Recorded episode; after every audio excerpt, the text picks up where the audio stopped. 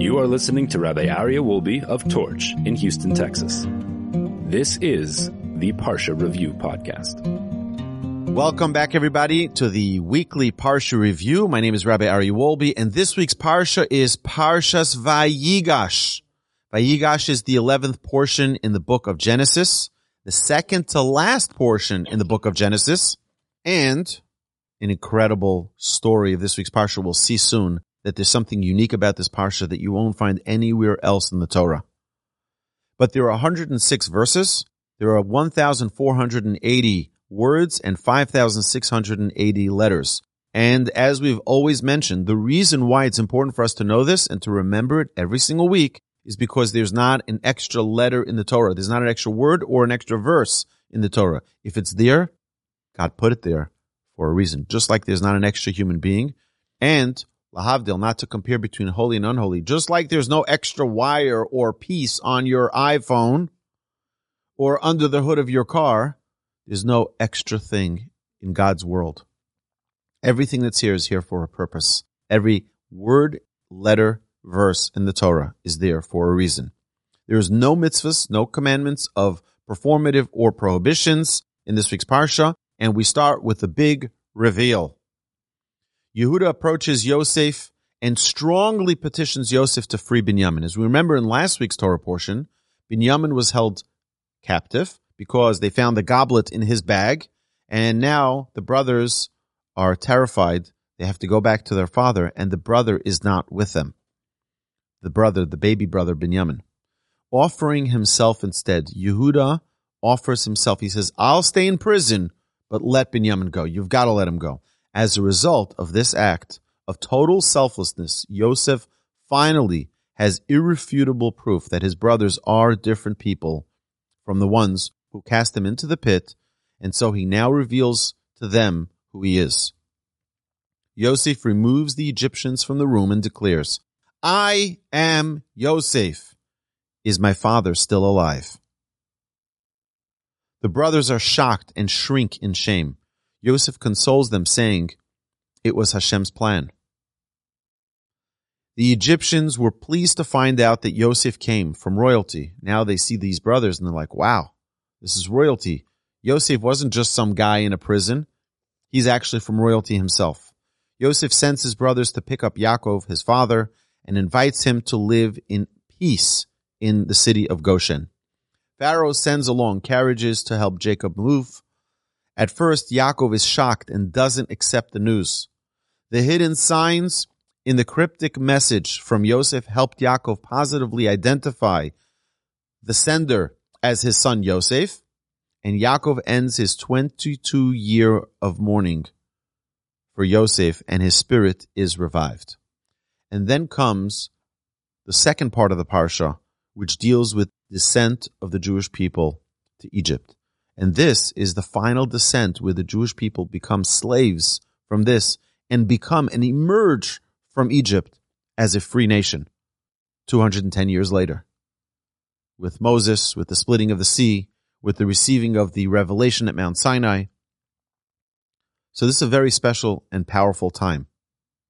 Yaakov and his family traveled to Egypt with all of their possessions. 69 people traveled down, including one, which was Yocheved, the mother of Moshe, who was born at the gates, at the entrance to Egypt.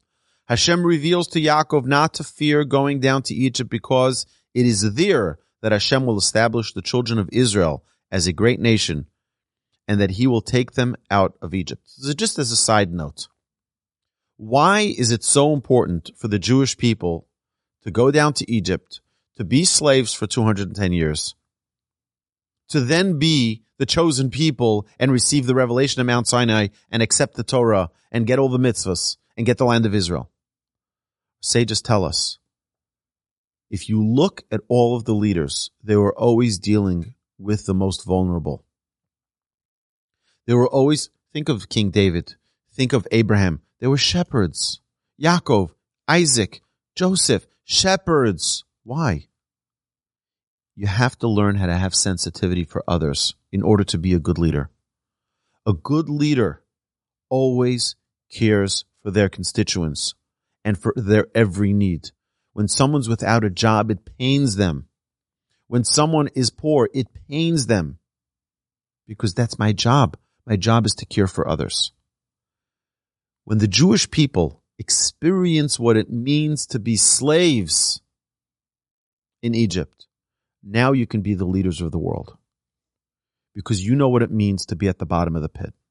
You know what it means to be at the bottom, bottom of the barrel. Now, when you're leaders, you'll always remember you were once slaves and you won't tolerate people being abused. You won't tolerate people being harmed. You won't tol- tolerate people being taken advantage of. Or you won't tolerate people being in a tragic situation. The example I give is that even the Israeli people, when Iran has an earthquake, Who's the first nation to offer aid? Israel. And you wonder, what's wrong with these Israelis? Don't they get it? Don't they realize that the Iranians hate us and they want our demise? They want our disappearance from the face of the earth? But we can't help ourselves. We know what it means to be downtrodden. We know what it means to be hurt. Therefore, we have no alternative but to offer assistance. That we learn from being slaves in Egypt. That's why it's so critically important that to be a good example for the world, you have to have experienced the lowest level too. And that's why it's only through Egypt that we become a great nation. We learn how to treat people properly. We learn how to take care of. I, will just share with you a quick story. It's Hanukkah time. It's holiday season. And we had a guy la- last year, two years ago, we had a, a, UPS guy come make a delivery here. And I say to him, uh, you know, it was really cold. It was like it's going to be today, like really freezing cold here in Houston. And I tell him, you know, would you like something to drink? He says, actually, I would love something to drink. I said, would you like hot, cold? Would you like some water? Would you like a coffee? He says, I would love a hot coffee.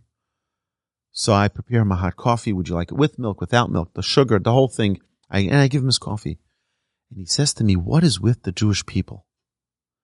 He says, You people are so nice. He says, I come back home holiday season with a truck full of gifts from all the Jewish people I deliver packages to. I deliver their Amazon packages. I deliver their packages. And then they say, Here, this one is for you. So I come back home. My wife is like, What, what's going on here?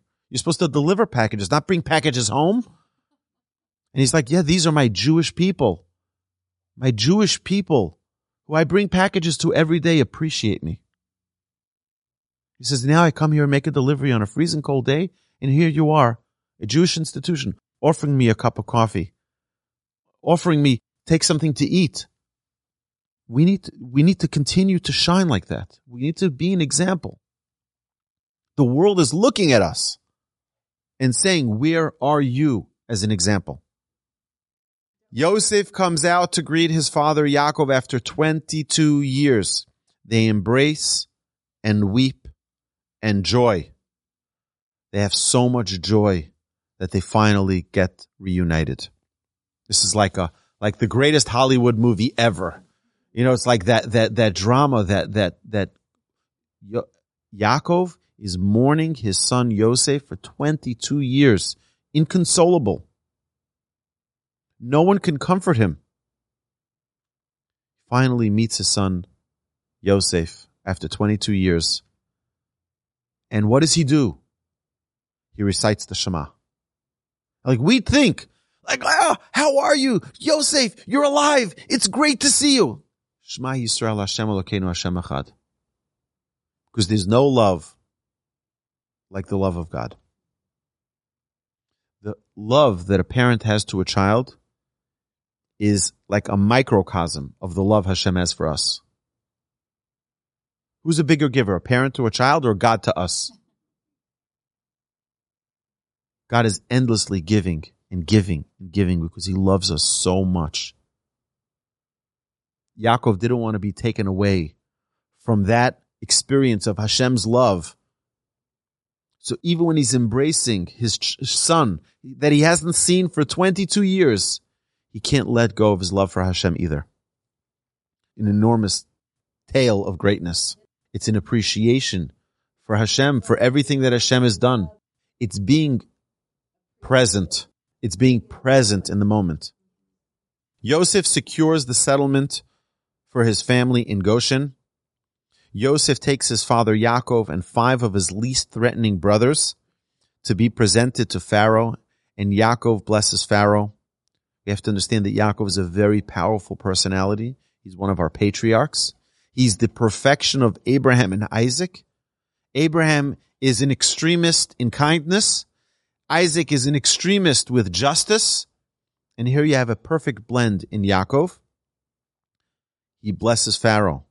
Yosef instructs them in return for grain, all the people of Egypt must give everything to Pharaoh, including themselves as his slaves. Yosef then redistributes the population, except for the Egyptian priests, who are directly supported by a stipend from Pharaoh. So the priests, those who keep people spiritually uplifted, were covered. They were covered by the government. Why? It's important for people's spirit to be uplifted. But this also opened up a channel for the Jewish spiritual leaders to also have a special pass where in the future they won't need to be slaves to Pharaoh. The children of Israel become settled and their numbers multiply greatly. Let's look at a few of the important lessons in this week's Parsha. Yehuda demonstrates true leadership. He takes ownership. He says, take me as a prisoner instead of my brother Binyamin because I made a promise. He's not saying, okay, you know what? You're taking Binyamin. I guess there's just nothing I can do. I tried everything. There's nothing I could do. No. And he says that he spoke very harshly to Yosef until Menashe, one of Yosef's children, showed his strength. And you have to understand, our sages tell us that Yaakov and his family were extremely, extremely powerful people. Powerful physically and spiritually. Menashe stamped his foot on the ground and the whole palace shook. And when Yehuda saw that, he realized this is someone who also has great power, not knowing that they're from the same exact source. They're both children of Yaakov. And Menashe was soon to be a tribe of the double portion of Yosef. He also had the strength of a Yehuda. He also had the strength of the other tribes. We all have that strength, by the way. We have to know that as the children of Abraham, Isaac, and Jacob, we have unbelievable power. Unbelievable power to do good. And if we put all of our efforts forward in the right direction, we'll do incredible things.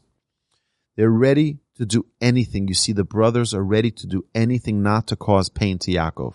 They made that mistake once before and they see that 22 years he's been mourning and he's been crying every single day for Yosef. Now, Yosef demonstrates greatness in his reveal. He removes the Egyptians from the room to spare his brother's shame. Now, let me ask you a question. Wouldn't you want that moment to be recorded? Get all the cameras out. Guys, it's okay, 10, 9, 8. Guys, get ready. Okay, because it's coming. Okay. Guess what? They don't know. I'm going to, it's going to be the big surprise, the big reveal. No, it's going to embarrass his brothers. The shame that they experienced. We sold our brother out not realizing his greatness. We put him in the pit not realizing it's like there's, you know, there's no prophet in their own city. It's in the other city, everyone looks at them as a prophet. Right? Eh, like the great, the great lecturers, the great speakers, like, yeah, they teach in our school. It's like, it's not a big deal. It's like a regular, but everybody else is like, whoa, oh my goodness, you have this great wise person. Ein Navi. They didn't realize the greatness of their brother. Now they realize the greatness of their brother. They were with such shame with such guilt, with such humiliation. Yosef didn't want that to happen in front of the Egyptians. He cleared out the room and then revealed the message to his brothers. And always he saw the divine hand of Hashem. And the moment he tells them, I am Yosef, Is my father alive? Don't worry. This was all Hashem's plan. Guys, don't get upset. Don't start beating yourselves up. Why did we do this? Why did we sell? This was the hand of Hashem. Imagine, imagine if we took that attitude where when something goes wrong, instead of blaming people, instead of yelling at people, we stop. We say, you know what? That was the hand of Hashem. I know that you would never do such a thing to harm me, but Hashem made it happen so that I be in this situation right now. Someone says something and you lose your job because of it. They tell your boss something. You're like, you just ruined my career. You just ruined my life. How can you do such a thing to me? Guess what? Take the Yosef approach. Thank you, Hashem. Hashem did this to me, not you. I know you didn't mean to. I know you didn't. It's not you. I'm not blaming you. Guess who it is? It's Hashem who made this happen so that I can be in a better job, so I can have a better career, so I can have a better circumstance that will be more fruitful for me. Yosef saw the big picture. Sometimes we get caught up in the small little perspective, in the minutia. Here, Yosef teaches us what it means to be big, to be someone who's great. And look at the big picture. Hashem is in control of everything. The parsha continues. We see that Yaakov, at 130 years old, would be harmed with shocking news that Yosef is alive. Yosef is alive. So Serach, the daughter of Asher, played the harp and she started playing some music for Yaakov. And she starts singing, Oh, Yosef is alive. Yosef is alive. And Yosef, Yaakov is like, okay, he's like, she just doesn't get it. Yosef is dead. I've been mourning him for 22 years, but she softens it. Don't shock people. And I think it's just a very important, an important lesson that people need to gradually be moved into a certain realization. Don't shock them. It's very important to learn this, this lesson, a gentle message. Soft. We see that the Torah is always gentle in how it conveys information. Very soft, not abrupt and not brutal.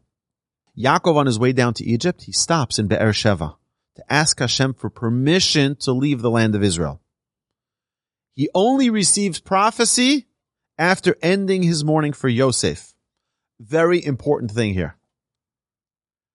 Presence of Hashem, the Shekhinah, the presence of Hashem does not reside in a place of sorrow, a place of sadness. When you're not happy, God cannot communicate with you, which just tells us the importance of being always happy and not being sad and not being depressed and not being downtrodden. God can only communicate with us when we're happy. Yaakov was sad. Yaakov was mourning. He did not have prophecy for 22 years. And here he finally gets his prophecy. It's so telling of how Hashem wants us to conduct our lives.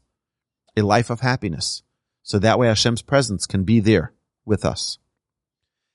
Now, Yaakov sends Yehuda ahead of the gang. He sends Yehuda to Egypt in advance. Why? To prepare a study hall, to prepare a beis medrash. So when Yaakov arrives, he can have a place to study. Our sages tell us that one must always have a place to learn Torah.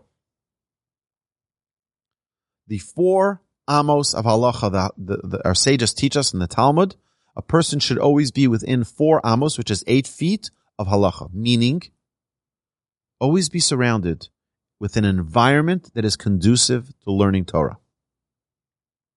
Don't try to learn Torah in the bar. That's not a place where you're going to be elevated. It's not a place where you're going to be uplifted. That's a place where people are rowdy and people are excited and people are drunk usually and people are, you know, slurring their words. That's not a place that's conducive for Torah study. Be in the confines of a place that is able to elevate. Yaakov wanted to always be in a place of holiness. So he sends Yehuda. He says, when we arrive, we need to have a study hall to learn Torah. Set it up for us so that when we get there, everything is prepared for us. Yaakov and Yosef reunite, and Yosef, like we mentioned previously, he says Shema Yisrael because the love for Hashem comes first. Yaakov lists his life challenges to Pharaoh. He says, look at me. I've had challenge after challenge after challenge. I had Esav, my brother wanted to kill me. I had Lavan, who was constantly cheating me. I had Dinah, who was raped. I had Yosef, who was separated from me for 22 years. What Yaakov is telling Pharaoh, Yaakov is saying we all have challenges. Yaakov and each and every one of us are no different in the sense that we have challenges and we need to learn to rise above them. Challenges means you're living. And next week we'll see in the portion of Vayichi that Yaakov asks to become ill, to be sick prior to death. We think sickness, illness, that's not a blessing. Well, we'll see. We'll see next week what that means. But the idea here that Yaakov is teaching us it's all about the struggle. We mentioned this two weeks ago. That when Yaakov struggles with the angel of Esav, it says that the, the, the struggle, Vayeavek ish imo, the word Vayeavek, the struggle, is also the word avak, which means the dust. The dust was kicked up from their feet. And it says that that dust went all the way to the heavenly realms and stood before God's throne. That dust. What do you mean, the, the, the dust? Shouldn't the, the, the victory? No, God doesn't want victory. God wants you in the struggle. The struggle is what counts. It's an important reminder Yaakov is teaching us here. When he enlists all of his challenges to Pharaoh, he says, yeah, that's life. Life is about the struggles. It's not about just living on the countryside, living at the beachfront, and taking it easy. It's about the struggle. That's why I, I tell people to never, ever, ever retire. Keep working.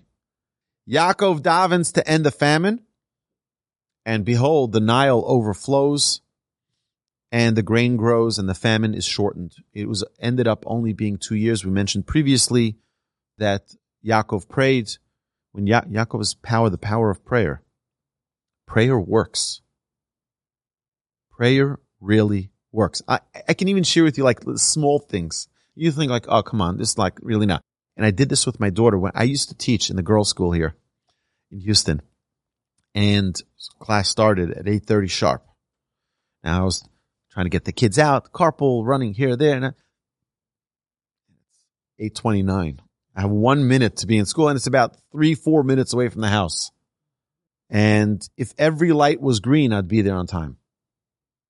And I'd say to my daughter, let's daven that all the lights should be green. And all the lights were green. I said, you see? Hashem listens even to the small things. You're like, what? Come on. It's like, give me a break. Even the small things.